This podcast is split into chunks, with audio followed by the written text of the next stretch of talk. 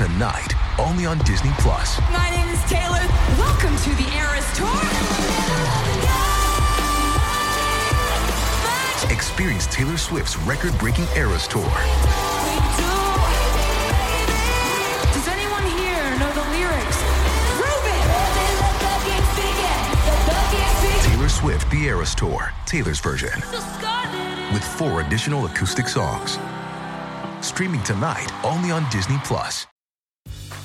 Grey's Anatomy, the most iconic binge worthy drama, is back, along with answers to the biggest cliffhangers. Will Teddy survive? Will Joe and Link finally find happiness together? Meredith returns along with fan faves like Arizona. You can now stream every episode of Grey's ever on Hulu and new episodes next day. Watch the season premiere of Grey's Anatomy tonight at 9, 8 central on ABC and stream on Hulu.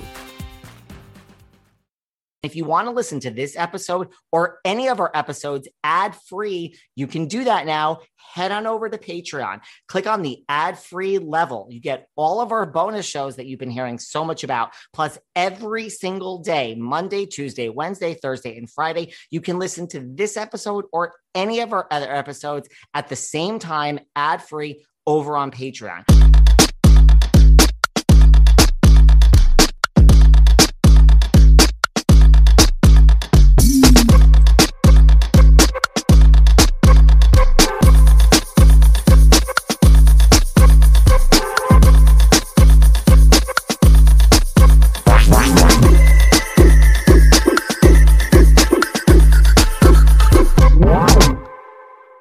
Hey everyone, this is David. Welcome back behind the velvet rope. Let's just get right into it today because we are joined by the one, the only Mr. Carson Kressley. Yeah, that's me. Thanks for having me. I hope you're doing great today. What is going on with you? Where are you? What is up? Tell me everything, Carson.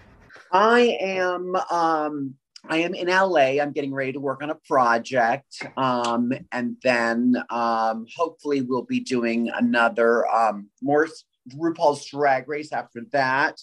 And then um, I am I getting ready to launch another season of Barbecue Brawl on Food Network in May. So I've been a busy lady. Do you love doing Barbecue Brawl? Is that just so much fun? Um, you know, I've never done um, a food show. I've done like Beat Bobby Flay, and I've done cameos on Food Network shows. And then I did um, Worst Cooks in America Celebrity Edition, which was really fun. It was before the pandemic, and it actually taught me how to like make some basic things, like how to chop an onion and how to use a stove, like things that you never really learn. And then you have a chef teaching you. It was so uh, impactful. I used it so much during lockdown. And then I was kind of inspired. And then a friend of mine, uh, Bobby Flay, was like, I'm doing this show. Will you be on it? And he goes, We know you're not a food expert. I was like, Honey, I've been eating since I was a baby. I'll be just fine. So I love doing it. It made me very chubby because I was not a food show expert. So I didn't know that you have a bite of it and then you like either spit it out or whatever. I would eat like the, you know, they would give you like a tapas sized plate of like a rib and some macaroni and cheese and maybe like an apple pie that somebody made in a cast iron skillet on their grill. And I was like, this is delicious. I would eat the whole thing. And they're like, okay, now we're going to eat it again on camera. And I was like, what? So I was eating like, you know, 10 little plates of food every day, um, you know, two or three times, depending on how many challenges there were and I just I hated to waste food, and no one gave me the memo about like not getting as much. So um, I did get a little chunky on that uh, particular show, but I love doing it to answer your question. Well, listen, we all got chunky. You know, it's COVID, but you know, I, I think you look fine. We're all in our sedentary lifestyle. Totally. Well, listen, you could have called your friend Padma Carson. I mean, you have that Bravo connection. I do, yeah when you look back at the beginning at Queer Eye, it's almost 20 years ago now. Like, do you remember that time vividly, or does that just seem like another lifetime to you?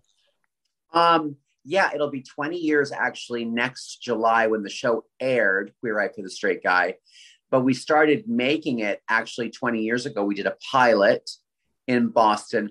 I remember all of the stuff leading up to the show. I remember having like quit my job at Ralph Lauren. I remember um, the show airing. I remember getting our first plane ticket to go to LA. Like I think the show aired on a Wednesday, and like that Friday we were doing the Tonight Show with Jay Leno, which was like mind-boggling. And we are going to do Ellen, and just like what? So I remember Bravo sending us sunglasses, saying you're going to need these. And we stayed at the Beverly Hilton, and we got little tiny Mercedes hatchback rental cars. Uh, I remember all that stuff. Then once the show launched, it was such craziness and such insanity. I don't remember that much of that part because it was just so much good stuff. And literally, someone be like, "Remember the time we went to the White House and you did?" And I was like, "No, I have no recollection because you're so busy." And it was before I do uh, rue the day that they didn't yet invent Instagram back then because that's really like my diary. If I go do something fun or I go to a beautiful place or I visit a gorgeous home or I see a great outfit, I will chronicle it on Instagram. And that's kind of like my digital diary. And I wish I had that back in the day of like the first time I met Ellen or the time I did the Country Music Awards with Dolly Parton. I remember bits and pieces because they're press photos, but I don't remember that much because it was crazy. I mean, did it seem like almost overnight? You know, like when you know was your success to you? Like oh here's ellen here's jay leno. Oh my god people recognize me walking down the street. Like was it really overnight to you or was it kind of like just gradual as the show took off? No it was overnight. It was and and i don't know. I know it was a good show and we were very proud of it. Um and it was you know pretty groundbreaking i guess for its time. Um but i don't know how you know back then i guess people still watched a lot of like live television and it just seemed like we aired like on a Tuesday night and by Thursday we were famous or something and I was like what?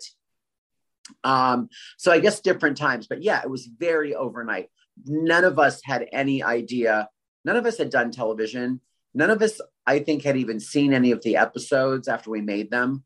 So we had no idea if it was going to be successful and kudos to Bravo because they did a really big marketing campaign uh, they partnered with their new owner, NBC, and did some episodes actually on NBC prime time during the summer of 2003.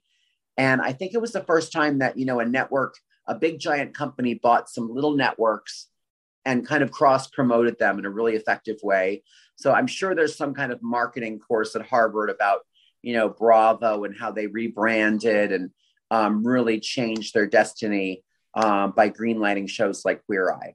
I mean, Queer Eye really was the first. You know, like we had Inside the Actor Studio on Bravo, but like, you know, Queer Eye for the Straight Guy really was the first reality show on Bravo. Yeah, they had, I remember they had, um, they also had a show called Boy Meets Boy, I think, which was mm-hmm. very groundbreaking. That was on, I believe, right before Queer Eye. And, you know, there were commercials for like Boy Butter lubricant and Amaretto di Saronno um, so it was, it's very different times, and they were really um, uh, emerging, I guess, as a network. And there was really like a feeling of like this is going to be something because you know, like TV is so fickle. Do you know what I mean? Like hindsight is twenty twenty. You know, but you quit your day job at Ralph Lauren. You know, like you really did you know this was going to be something epic and change your life? No, I had to quit my day job when we went into production. You know, like I think we started filming in March of 2003 and we aired in July. So in March, you know, they were like, we're going to, we finally got the green light from NBC Bravo. We're going to make this show. You need to quit your job. I was like, do you even have dental insurance? Like, I was terrified. Uh, but I had the best boss at Ralph Lauren. I had the best boss at Ralph Lauren. And um, she said, you know, go do this. It sounds amazing. And if it doesn't work out, we'll, we'll hire you back. So that was wonderful. I did not think it was going to change my life. I thought it was really fun. I liked that I had more days off uh, to go to horse shows. I liked that I could borrow wardrobe from work. I remember like, you know, wearing cute things from Etro that I could never afford. Um, so that was all fun, but I didn't think it was going to be a career or um, be as life changing as it was, and it was very life changing. Uh, yeah, I would say it was very life changing. Um, do you keep in touch with all those guys like on a regular basis? Who? Do you all all the? No, all I'm your, kidding. Oh. I'm kidding. Um, yeah. Uh, Seriously, I mean, I've lost my sense of humor here today, Carson. It's probably just the headphones. Don't you worry. Um, a lot of people ask, you know, oh, do you still keep in touch with the other guys that were your castmates on Queer Eye? And I say, you know, absolutely, because it was such, it was like uh, going to college and you have like your best college buddies. We did, you know, four years or five seasons, I guess, um, of this incredible roller coaster ride that was so different from anything any of us had ever done that it was a very bonding experience. So we all went through it together and we're like, oh my God, we have to go on Ellen. We don't know what we're doing. Or, uh, oh my gosh, we're supposed to fly on this private plane and do this uh, cable awards presentation for the network. And we've never done this before. So we went through so many firsts together. We're very bonded. We have a thread on our messages that, you know, anytime anything really newsworthy for any of us happens, a message comes across that group chat. So that's fun. And, uh, you know, I've done other shows. I did um, a show for Bravo with Thom Filicia called Get a Room. Um, I see Jai in LA all the time. I just talked to Kyan about something. He's in Florida. Um, and Ted, um, sometimes we interface with some Food Network stuff. So yeah, I see them a lot and I talk to them a lot. Well, what was Bravo like back then? Like in Andy, you know, like Andy wasn't like on air talent. You know, he came like I think in your second year. You know, so like there was always this rumor that like Andy wanted to be the sixth Queer Eye. What was it like back then? Right, Andy joined after Queer Eye. I think it was you know we were, I, I think we were in our second season, and I remember vividly um, him arriving on set as a new executive um, and we were at spring training for the Boston Red Sox. And he's such a St. Louis Cardinals fan. I think he had a Cardinals hat on. I was like, dude, what are you doing? Uh, we're going to get beat up in here. And um, that's when he joined. And I think, you know, kept that momentum going with, um, you know, pop culture staples like bringing on, I think the Housewives were like his first um, year there and um, a lot of different shows. Like Tabitha and Millionaire Matchmaker and all that stuff came right, right. after you guys. Yeah. Yeah. Well, I think, they, I think yeah. they originally said like, you know, they were taking a lot of the queer eye silos like fashion, beauty, food, design, and spinning them off into different, you know, shows like Project Runway, Tabitha Salon Takeover, uh, Top Chef, uh, all of those, I think, uh, allegedly came from like the success of Queer Eyes. Um, I think the reaction of Bravo viewers like liking all of those things food, fashion, design, beauty. And then Housewives, I think, came after that. I think so too. And I mean, really, I think Queer Eye kind of is the show that launched all of this. That's how I see it. Well, you did a bunch of TV after Queer Eye. Yes. And is this true? Because this is what I heard somewhere. Did you lose Celebrity Jeopardy by one dollar? I did. I did. I played Celebrity Jeopardy, which is so daunting because, like, you don't want to look like a dummy. And uh, it was at Radio City Music Hall, and I played with Regis Philbin and Nancy Grace. And I I knew Regis from being on live with Kelly and Regis. I didn't know Nancy Grace at the time. I got to know her later doing Dancing with the Stars. And um, my buzzer was so hot during like the practice round and I was like answering all the questions. I was like, oh, I'm gonna kill this. And then the game started and like my buzzer like wasn't working. I was like, did they turn this off? And I don't know if they do that, but it felt like they did. And then I finally caught up. And then the last question, um, which is like Final Jeopardy, and it's you know the hardest question supposedly of the show. The category they reveal the category, and then they um, come back from commercial break and they let you make your bid and you can risk all of your money. I had like $7,500 or something. The category was wait for it women in sports. And I was like, I is there anything I know less about women and sports together? Um, Seriously. Um, so, so I was like, I better like you know, just be very um, cautious with my money. And I don't know why I chose my particular wager, but I, it left me with like, you know, like, I don't know, like 3,500 and, and like 35, 34.99 or something left in my bank. And um, then the question was, what famous um, LGBT uh, tennis, female tennis pro uh, was recently honored by having the U.S. Tennis Center in Queens, New York, named after her. And I was like, oh my God, I know this. It's Billie Jean King. Um, so I do know a little bit about tennis and I know a little bit about lesbians. So I was like, I got this. Uh, but I didn't bet enough, and Regis won by like I had three thousand four hundred ninety nine, and he had three thousand five hundred. I don't know. I don't know what happened to Nancy Grace. She was having a hard day. Of all the questions to have it be about Billie Jean, right? Because I mean, right, you hear women in sports, you're like, there's zero percent chance I'm going to get this even close. Totally. I had no idea, but you know, the Jeopardy gods were smiling on me, or it was just, you know, irony 101 like of the of the highest degree well speaking of nancy grace and dancing with the stars where does that fall like on the level of difficult things that you've done in your career oh gosh it you know it was really hard when i was doing it and anybody who does dancing with the stars it looks difficult on screen and they show you like practicing and messing up all week and the nerves. And when I did it, I think there was like, I think they had like 19 million viewers. And like you're standing on the stage and there's like a spotlight on you. And the guy goes, Next up, dancing the cha cha cha, Carson Kressley and his partner, Anna Trebunskaya. And you're just like, oh my God, what am I doing? But the flip side is that, and I wasn't very good. I'm not a talented dancer. I'm not good with like, I'm not good at math. And there's actually math in dancing. It's like one, two, three. I was like, wait, there's numbers here? No. Um, choreography was hard for me, but I loved the costumes. I loved the people that worked on the show. I loved the other celebrities. And um, that part became very, very fun for me. It's one of my fondest TV memories. And, um, you know, I'm friends with a lot of those people. Kym Herjavec, uh, I was in her wedding. I'm the godfather to her twins. Um, so I have lifelong friends. Um, she met her husband on Dancing with the Stars. Um, it's a pretty magical um, place.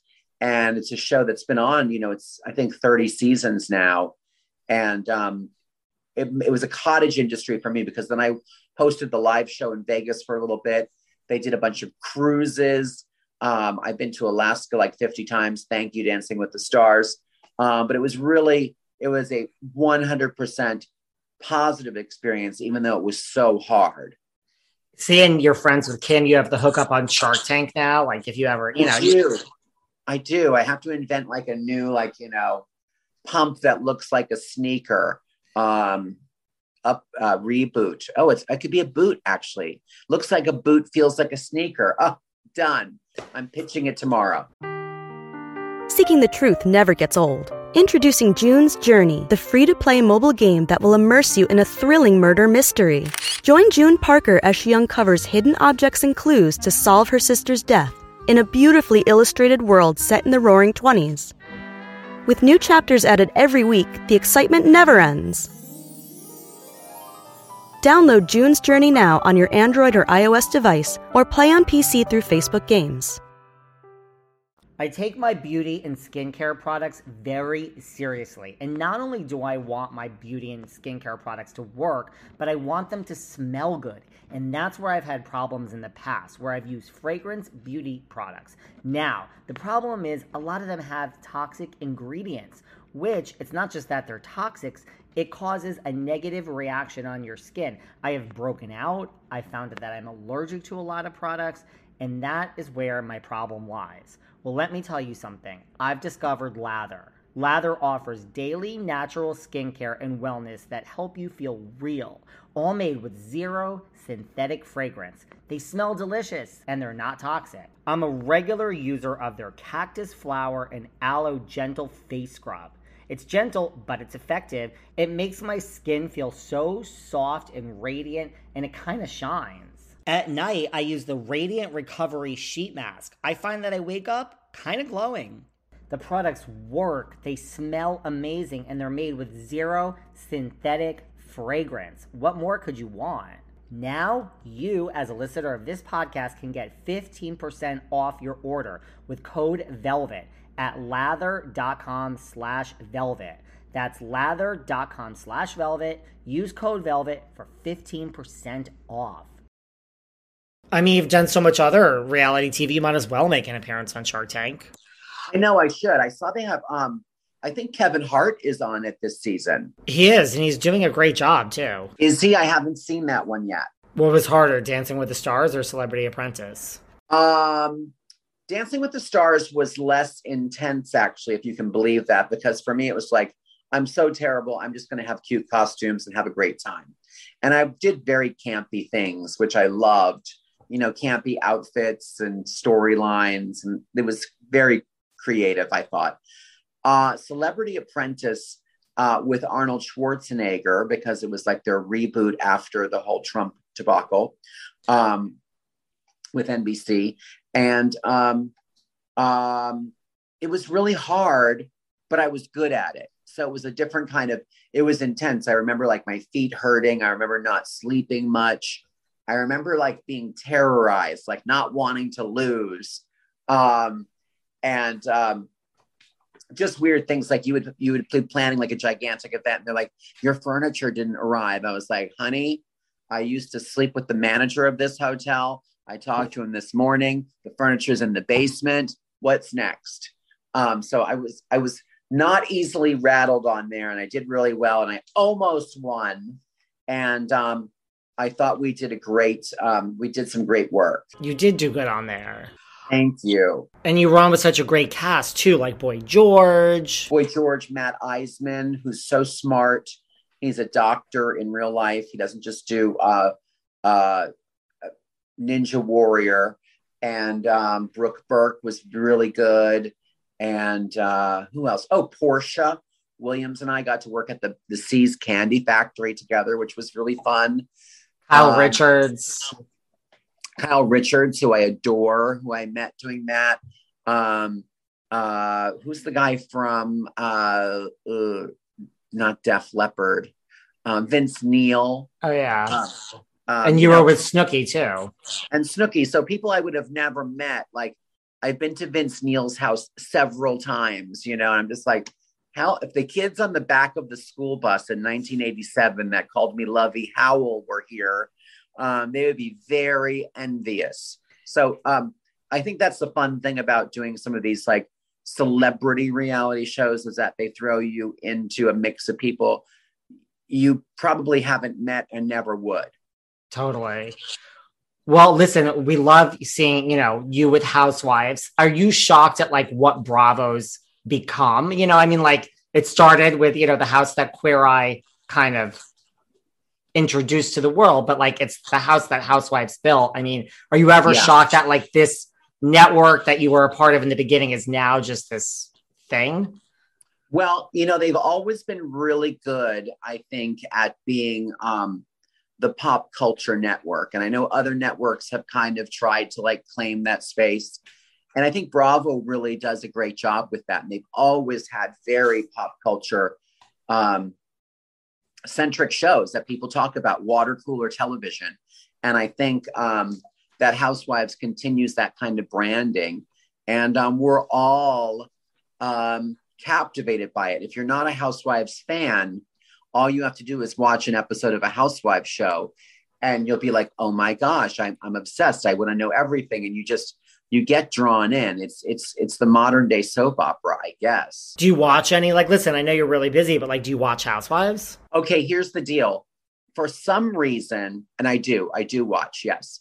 But for a long time, I hadn't watched some of them. But I just, I became friends with so many of the housewives just from like living in New York. So I would run into Luann in the Hamptons and like, we, we actually flew on a plane together and became friends. And I was like, oh my God, I have to watch the show. Started watching the show, became friends with her, was friends with Dorinda for, for other reasons, was friends with, um, uh, Bethenny because I had been on her talk show a bunch of times. I knew her from the early Bravo days. So I kind of knew all those women.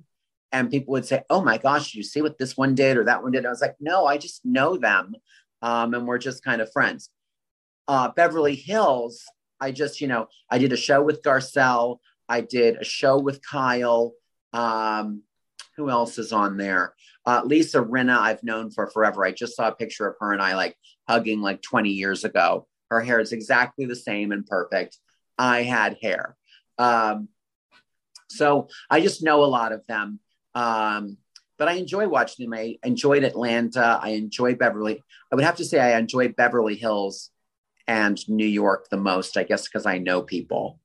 What's the best thing about like hanging out with Countess Luann? Oh, um, you know, the thing I really think is great about her is she really um, understands who she is and she kind of does it on purpose. And she, you know, always looks great. She understands her body. Like she just gets it. Like she's a very confident, um, uh, successful woman who just has a great um, vibe about her. I really, and I know people have all kinds of opinions, but as a friend, I enjoy her. I too have had many interactions with the Countess Luann, and I mean, I think she's quite lovely as well. A doll. It is totally classy, no pun intended, and I, I think she gets it as well. I, I actually agree. Yeah. Well, you are a fashion expert, so what would you say is the difference between, you know, say the New York Housewives fashion and the Beverly Hills Housewives fashion? oh, this is going to get me in trouble. Um, and I've done these things on Watch What Happens Live where they're like, oh, rate this outfit. I think that um, uh, the New York Housewives, um, and I'm trying to, I'm, I don't think of them as much as I, lo- I love Luann, and I think she always presents herself in a very consistent way that always looks great. Like she knows who she is and she dresses accordingly and it always works. Um, uh, some of the others maybe are a little bit more like hit or miss. LA, um, Beverly Hills is a lot about labels. Like New York, you'd think would be more about shopping because honestly, as a fashion guru, I enjoy, you know, there's no better shopping in the United States than in New York City. And you have access to everything, including, you know, runway shows, including all of the best, you know, uh, PR houses that have all the samples that work with people. So New York should be better dressed, but Beverly Hills is really into the labels and the fashion, especially Dorit. And I've been criticized for criticizing Dorit. I love her. I think she's fantastic. Um, I'm just not a fan of when it's a look head to toe, like it's all from Versace or it's all from Dior. Um, I like when you mix it up and you um, create your own look. I think that's how you express your personal style. So um, there have been people when they say who's the best dressed, everyone says, "Oh, it's got to be Dorit." And for me, no, it's it's people that you know put their own spin on it. Who is then your best dressed housewife? Um, actually, one of the best dressed people in that genre is not on Housewives. It's um, Christine Chiu from Bling Empire. She has got the most exquisite taste and the most beautiful clothing. And she is going to be a guest judge on our episode of RuPaul's Drag Race this week.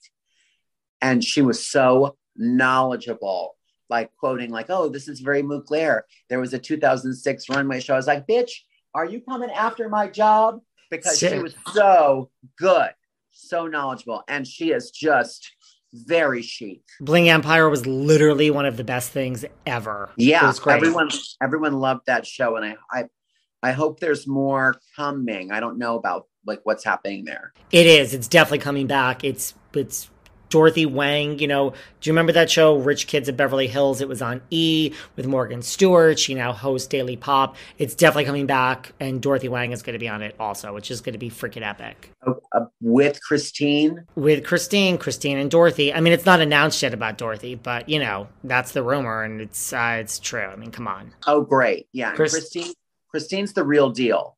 What do you think of Christine Quinn from Selling Sunset? Do you know her? She's a fashion girl. No, I don't know her. I've seen that show just a couple times and I wasn't like I wasn't buying it. Um, so I was like, I kind of like was like, mm, no, this isn't for me. I did like selling the Hamptons though. Well, that show is back now too. Yeah, and there were some hot guys on that too, which is always nice. Look, there's nothing wrong with a few hot guys on a reality TV show, right? What were you not buying with selling Sunset? I don't know. I don't know. Maybe I didn't give it enough of a chance. It didn't seem as um it didn't seem authentic to me. Like it felt maybe like it was like set up and um I think maybe I might have possibly worked with one of the agents on a different uh, project and they weren't even a realtor at that point. And I was like, wait a minute here. So I was just, I wasn't sure. I was unsure about it. Interesting. But it does, it does really well. And I did enjoy looking at their real estate, you know? there's um yeah, there are some shows about like, you know, you know, million dollar properties, and then sometimes they're, you know, not as million dollary as you want them to be. Exactly. Well, now you have me wondering who this is that you worked on on this other show from Selling Sunset that wasn't a real estate agent at the time. You didn't think was really a real real estate agent. So, all right, I'm gonna have to investigate that, Carson. But anyway, what do you think is the worst dressed Housewives franchise? Worst dressed. Oh gosh, Well, I'm gonna get. how about again. how about we put it a different way? The one that needs the most help from you, Carson. You know what? I don't watch this particular franchise, and I only saw pictures from their recent reunion. But I would like to go and assist Salt Lake City. You weren't impressed with the reunion looks, were you? Um, I didn't think they were great looks. No, no. I feel like they're they they're such amazing women that their the clothing didn't really match that. I don't think you're alone with that thought. I think it kind of crashed the internet with what people thought of those looks. Yeah, I was like, did they like? Are, are the stores closed there? Like, what happened? Because they were just they were kooky. How would you describe your own personal style? Oh, my own personal style. I mean, it's you know kind of all over the place, but you know, um, I think the key to personal style is having fun with it. Um, I love clothes. I love so many different designers. I love clothes that are not by designers too. Um, I just like to you know mix it up, and I think the key um, to looking good is wearing the right thing for the right occasion. Like, I, you know, we're just having a chit chat here. I'm going to wear like a little scotch and soda, like flannel, because it's winter. Um, I wouldn't be sitting here like, you know, in a ball gown, like I was doing a Real Housewives reunion. You got to wear the right thing at the right time for the right occasion. And that's really the trick uh, because you can, you know, be all head to toe in Gucci. And it's like if you're cleaning out your garage, that's the wrong outfit. So it's just wear the right thing at the right time. Now, of course, you know Dorit would wear head to toe Balmain or Louis or uh, Gucci to clean out her uh, garage, though. Absolutely. And that'd be very fitting for her. Anyone who knows me knows that I get bored so very easily, and that extends to every aspect of my life, including my workouts. I find the best way to stay motivated is to have variety in my workouts, and that's why I love Peloton. The variety really does help keep me motivated. You can do a bike workout, then you can do yoga, meditation, dance cardio. I'm actually really good at dance cardio, guys, if you can believe that. And there's a whole new artist series class where you can listen to music from one single artist. I choose Madonna more times than not, but you can also do a theme like pop or rock, hip hop, EDM. Peloton has everything. And Peloton has a workout for every day, every schedule. You can de stress from a long day with 30 minutes of strength or 20 minutes of cardio or a 15 minute total body class before work or after work. It's great. Listen, visit onepeloton.com to learn more. That's onepeloton.com to learn more. Um, and it would be very funny. Well, you know who else is giving us head to toe one brand these days is uh, Miss Fancy Pants Dubrow on the OC. It's all Fendi. It's Fendi everything: bags, shoes, pants, headband. I mean, I'm not criticizing her. I think she looks great, but it's all Fendi. Oh, yeah. And I was, um, uh, I'm glad that she's back, actually. She's also, she reminds me of Luann. Like, she's very, like, she's strong, she's confident, her opinions are what they are. Um, and she doesn't really look for other people's approval. I think that's great. I'm kind of loving her being back as well. What about celebrities? Like you've covered every red carpet that there is to cover. Do you have like a favorite award show? Um, well, it's always the Oscars. I think that the Oscars are like really the Super Bowl of style. And I love covering them. And I covered them for years for Oprah.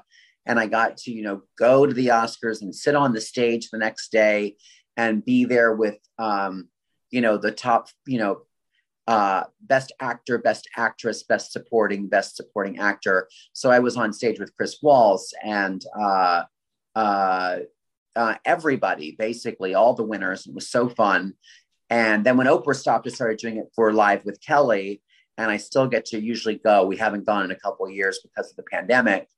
Uh, but to me, that's you know that's the height of of glamour. It's the biggest show in town. Well, when I think of red carpets, I think of, you know, first and foremost, Melissa and Joan. So, like, what did you think of Melissa and Joan Rivers? Yeah, I was on Fashion Police several times. Um, Joan Rivers uh, was so special to me. And we got to work together a lot at QVC.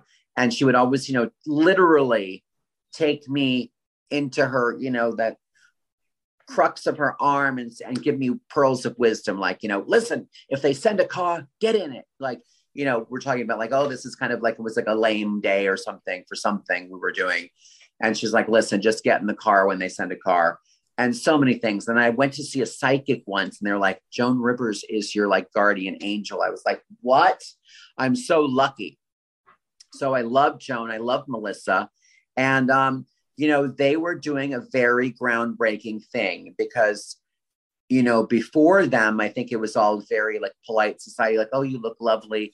People wouldn't even, you know, it would have been rude to even ask, like, who are you wearing? That was too, that was too gauche and too, you know, invasive but they changed the game and people they asked the questions that people wanted to know look where did you get that? Who made this? Oh my gosh how much was that? How many carats is that diamond? You could choke a horse with it. Like that that era uh, will never be again i don't think because you know no one can do it like joan could.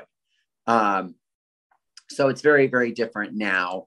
Um, and also like the, the red carpets are very different now. Back then, a lot of celebrities were left to their own devices and they would shop and pick out a beautiful gown and they would just dress themselves.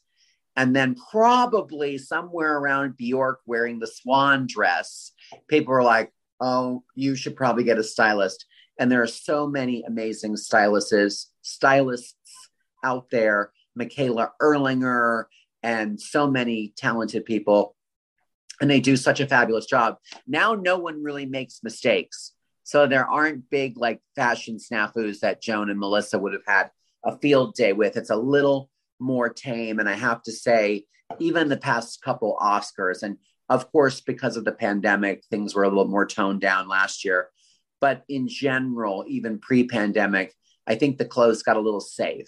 Do you miss the mistakes? Like, do you miss the swan dress? Yeah, of course, because those are things we talk about. Those are pop culture moments, and they they give the carpet a sense of levity and vitality. And I'm not saying people are laughing at it, but it's just not everyone needs to look the same, which is very, very refreshing. And was that the best advice that Joan Rivers ever gave you? You know, that if there's a car coming, darling, just get in it? Um, yeah, she gave me lots of great advice. Um, and I think just listening to her over the years of being a mensch, you know, like showing up, doing the work, enjoying it, buy a Fabergé egg or two if you want. Uh, but she was a, was a very practical, wise, um, she's a mom, you know, so she had great advice what about like what do you think like the current state of like red carpets is you know like with covid and like you said like it's changed and award shows yeah. have changed? Like, is it changed forever? Do you think it's ever going to get back to what it was? Uh, my prediction would be um, that you know all of us are you know sick of like doing virtual red carpets and virtual everything and kind of having um, things been toned down. That I think that when we're through this pandemic, um, that people will reapproach fashion with more enthusiasm, not only on red carpets but even just dressing up to go into an office and dressing up to go to a restaurant. I think um, we know what that feels like and we miss it. And I think, you know, people that love clothes and fashion or just feeling good um, yearn for those times to come back. So I'm hoping we'll have a real renaissance because, you know, it happened during the Great Plague. So let's hope it happens again. I was just gonna say, do you think it's gonna be like like the roaring twenties where you get dressed like to the nines just to go to like the grocery store?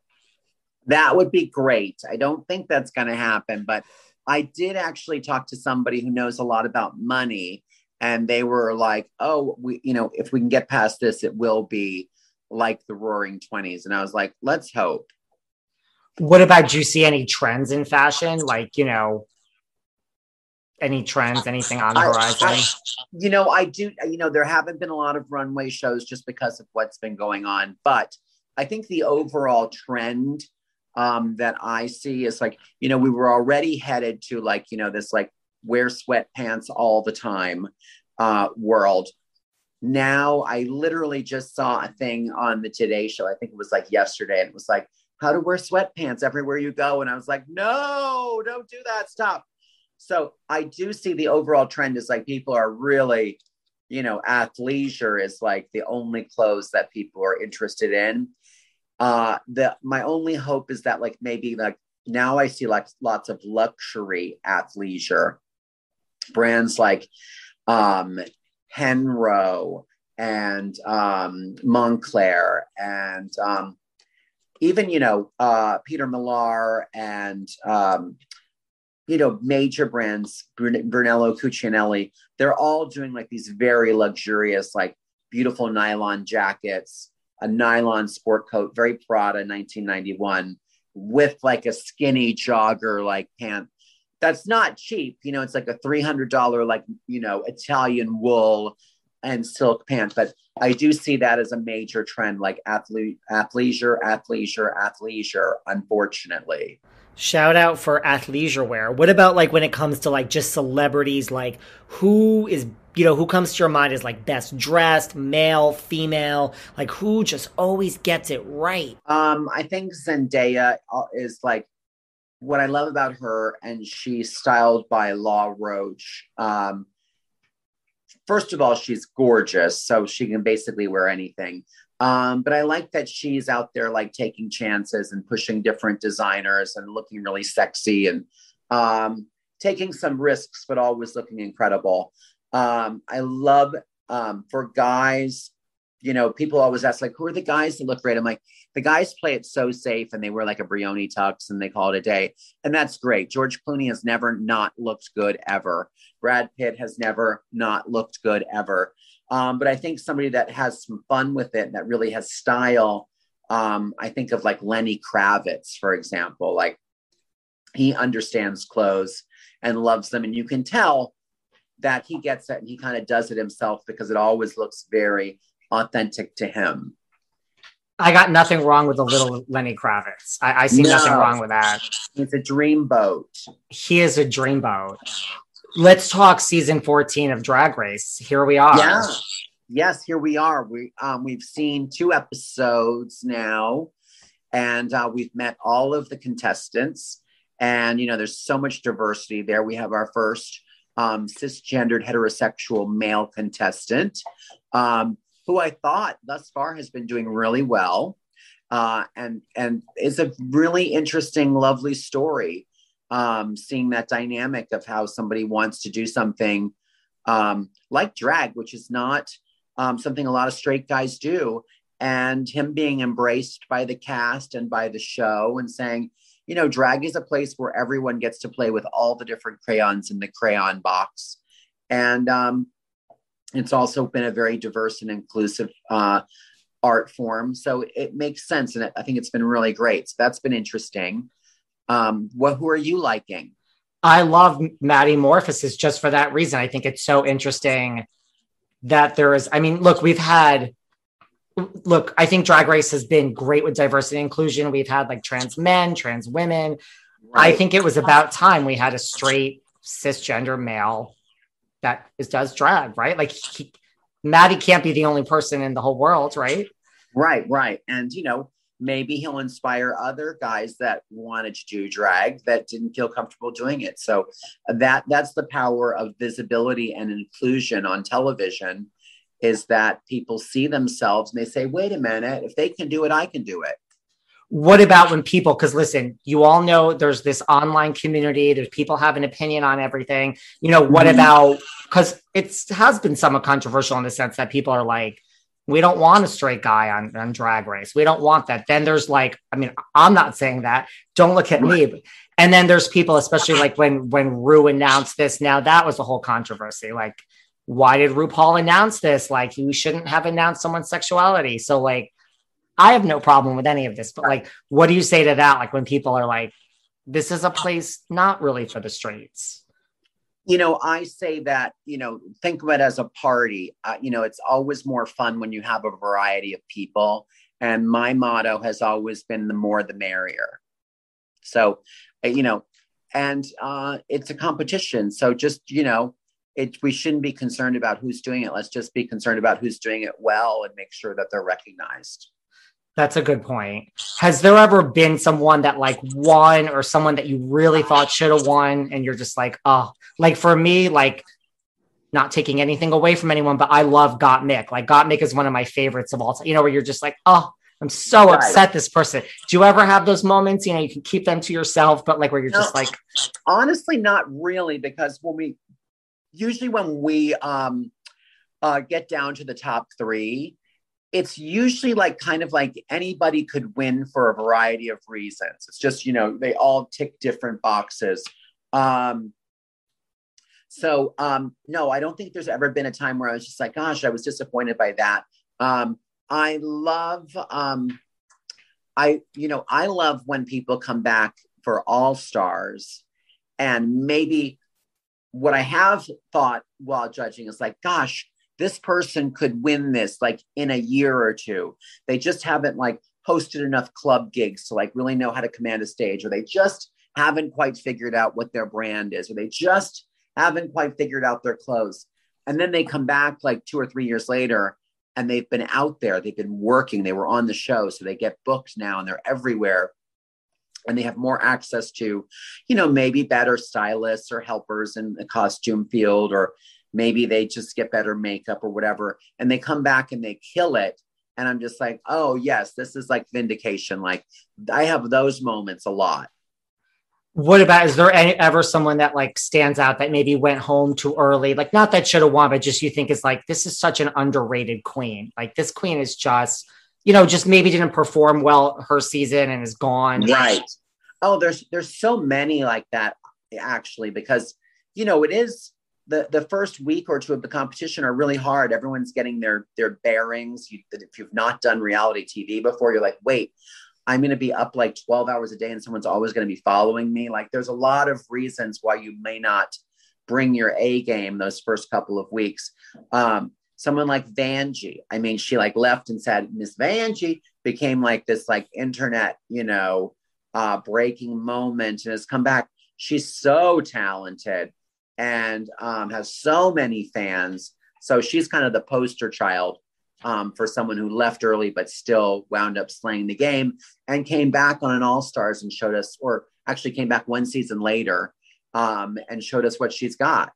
Are you ever shocked? Like, I live in New York, I go to LA a lot, you know, like I have seen some of like the top queens and like the biggest cities, you know, but it always shocks me. Like, how are we on season 14? Like, you know, see, how are we going to have a season 15 and season 16? Like, are you ever shocked that, like, just when you think, you know, the most interesting, novel, new queens have like come through the whole thing, like, the casting, I mean, like you, Ru, everyone who's involved in casting, like, are you ever shocked that like so many new, interesting, phenomenal queens are just brought every season? Like, I mean, I think we'd run out of queens eventually. Well, we have a great casting company and they've won Emmys for it and they've helped um, the producers and Ru who, you know, hand select these people, but they help kind of field that team and um, they're really good at it. And I think also the show being so popular, it's created maybe more drag queens. People um, are more into it or maybe just you know discovered it.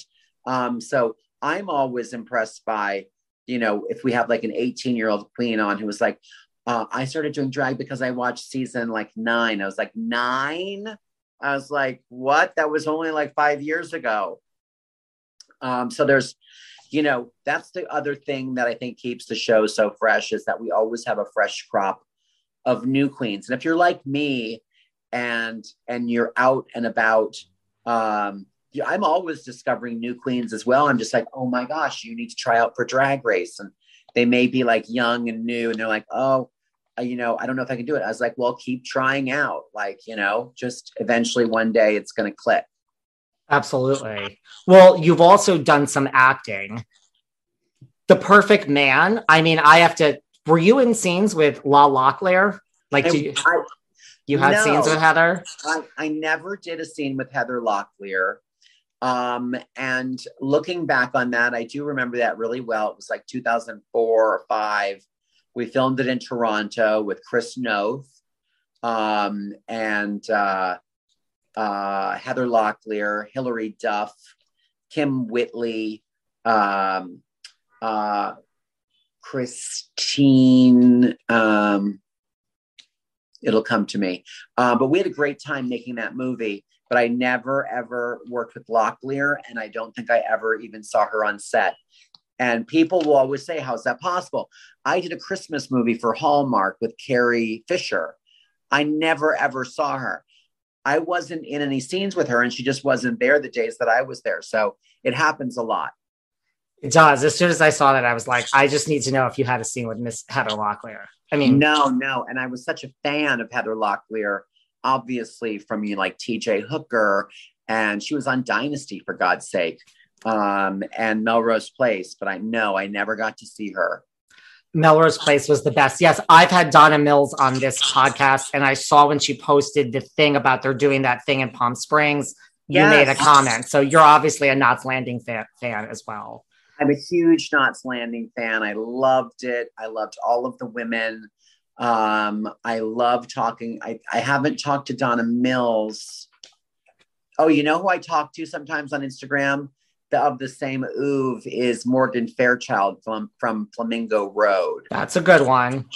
Yeah, and she's so smart and, you know, like an amateur epidemiologist so she had so many words of wisdom about um, the pandemic. So she's a good one to follow. But when is the Donna Mills um, Knots Landing reunion in Palm Springs?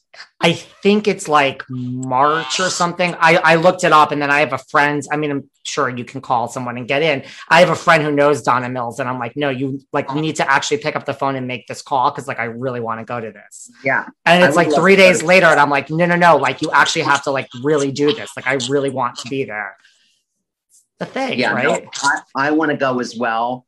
And I think I probably looked up the date when I saw it and it's you know i'm probably like i think i remember being like booked on something else and uh, ruining the day that i was going to miss it but michele lee is going to be there and joan van ark. So you got the three biggies. You don't need anything else but what's it like how much fun do you have? What's it like hanging out with lisa rinna? Um, well, I haven't hung out with her lately, but we um, she's very involved in a charity that I'm involved with called Project Angel Food and they deliver hot meals to people living with critical illness in and around Los Angeles County.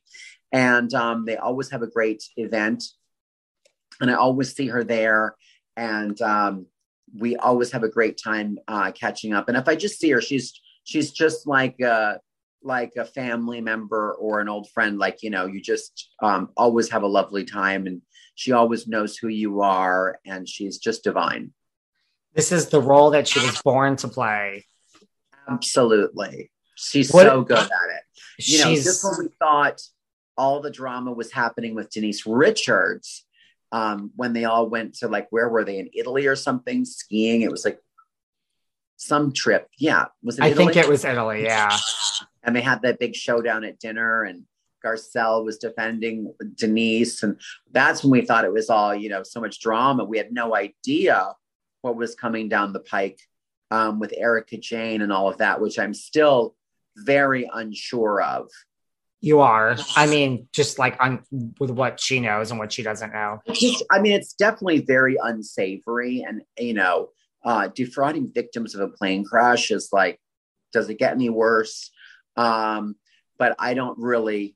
I, I feel like we just don't know the full story yet. I, all these reunion answers just didn't seem complete. The reunion was pretty harsh though, right? Yeah, it was. It was. I I um again, it's hard to feel bad for somebody who potentially may have defrauded victims, but I did feel bad for her. At least Andy did come ready to ask what we want asked. He did. He did. Yeah, it's that's a hard job um to be that direct. Um so kudos to him for, you know, handling it so beautifully. I guess. Yeah. What about the new Queer Eye that's now back on? Yeah. When that started, like, did you get calls from Tan and the other guys asking for advice? Yeah, we um uh, we didn't get calls from them. I don't think the producers of the original show uh, called all of us and said, "Hey, this reboot is happening," and I was like, "Oh, when do we start?" And they're like, "No, new cast." So I was like, "What?" Um, and they said uh, we're going to do like a press shoot, I think, and we did a press event with the new cast and we went to the premiere um, with the new cast and we had drinks and like dinner the night before and they got to you know ask us questions and we got to talk to them and it was a very um, lovely handing of the baton. Well, you're very busy and you joke that you said, Hey, wait, when do we start? But, you know, in all seriousness, like, was any part of you like, wait, slow down? What? Like, this is my gig, honey. Um, you know, there's a part of you that takes immense pride in like that was like your signature piece. So it is like, you know, taking a little baby and handing it over to somebody else. Um, but then I think when we saw how um, talented and wonderful the new cast was, um, I think we were all super comfortable with them um, taking over that mantle. I think Tan is really great. I think Anthony is so wonderful. Uh, uh, and Bobby has, I've known Bobby for a long time. So it's a group of all great guys. It is a group of all great guys. What about because like the first installment was so successful, this installment is so successful. Like, what do you think it is about Queer Eye that just you know, we have such a span of this many years and it's just yeah. it's still as successful. I think at the core, it's, you know, kindness and um, people that um, may seem very, very different, helping somebody else who seems very, very different, actually finding that common ground. And I think that's the, the secret sauce, maybe, um, as to why it's done so well in both iterations. Well, you know, listen, like you've also written books, you've done so much in this business, but you know, is there anything else like, you know, that's on your list in the business that like you still want to accomplish? Like, you know, just like an area of the business like that you haven't done yet? Um, Chippendales. I mean, I don't really want to do the dancing, I just want to be there. There's nothing wrong with that. Maybe you could have like a little mini Vegas residency with yeah, like you and they used to do like celebrity Chippendales. Remember, like Ian Ziering from 90210 did it, and and Jeff Timmons from 98 Degrees. Right. And um, Joey Lawrence did it. So well, that's a good oh, one. My, my, phone's ringing. Hello? Oh, it's Chippendales. Yeah. Of course I'm available. I'll, bring a bow tie. Thanks so much. Bye bye. I guess it's happening. Listen, I, am just helping you get gigs here, Carson. I'm just putting it out into the world. You're so good. You should be my agent but also before we go, you know, like I've seen you on the True Colors tour with like Cyndi Lauper. Like you've done, you know, you are like as a self-respecting gay man myself, like you've done so much for the community. You're such a great activist. You're such a great thank face so in the much. community. So, you know, thank you for that. You're welcome. I, that always makes me feel so great when people say that. And I always come back saying, listen, I was just being myself and doing me and um, that's the power of um, being out and being yourself is that people sometimes see it and they say oh I, you know i can do that too so thank you and where do you think like media is you know like we have this is my last question like where you know like we yeah. have pose now we have drag race like you said has won so many emmys. Like have we come really far? Is this all good? Do we have further to go? What do you think of this state of I everything? Mean, I'm very proud of the television industry, especially um, for getting people out there and being visible. And I think shows like Queer Eye and Legendary and Pose and Drag Race and um, uh, so many shows. Um, Dancing with the Stars had a same sex couple um, dancing this year. It was the first time ever. So I feel like TV has always been really um, progressive in that way. Like, you know, Mary Tyler Moore being like a working woman who didn't need a man, or the first show where people that were married shared a double bed um, instead of twin beds. Like, TV is kind of the one that's been pushing the envelope um, and um, leading by example and creating change in a positive way. So, very proud of um, television. Of course, we have a long way to go. Um, and we just need to, you know, continue um, to share stories of, of real people and get people uh, in front of the camera because visibility is just is just so important. Well, thank you for your time. You know, I always like to give people a chance at the end. Like, you know, thank you for entertaining all of my questions. Is there anything I didn't get to? Is there anything you want to discuss? Get off your chest. You know, the floor is all yours. If you've, if I didn't bring something up that you would like to bring something up, you know, anything else you want to discuss? No, I think I'm just, I'm looking at my questions, but I think, um, I think we hit it all. That was a long, uh, juicy interview. And um, you asked great questions. So I think I'm good. Well, thanks for taking the full hour. I know you're busy. So very much appreciated, Carson. Of course, anytime. Thank you. Awesome. Well, take care, Carson. Thank you. Bye. Bye. Thanks for listening to yet another episode of Behind the Velvet Rope. Because without you listeners, I would just be a crazy person with voices in my head. And if you like what you hear, subscribe, subscribe, subscribe on Apple Podcasts under Behind the Velvet Rope. And when you're done subscribing, feel free to leave a five star write up review because the write up reviews actually count. We read each and every one of them. We post the best ones, and the reviews really help our shows keep going. And we really appreciate everything you guys say, especially the positive ones. And if you want to find us online, we're at Behind Velvet Rope on Instagram. We are at David Yontef on Instagram. We're behind the Velvet Rope on Apple Podcasts. Or head on over to Patreon because you know what? There are just some things we can't talk about here. So for our bonus episodes, go to Patreon and type in Behind the Velvet Rope.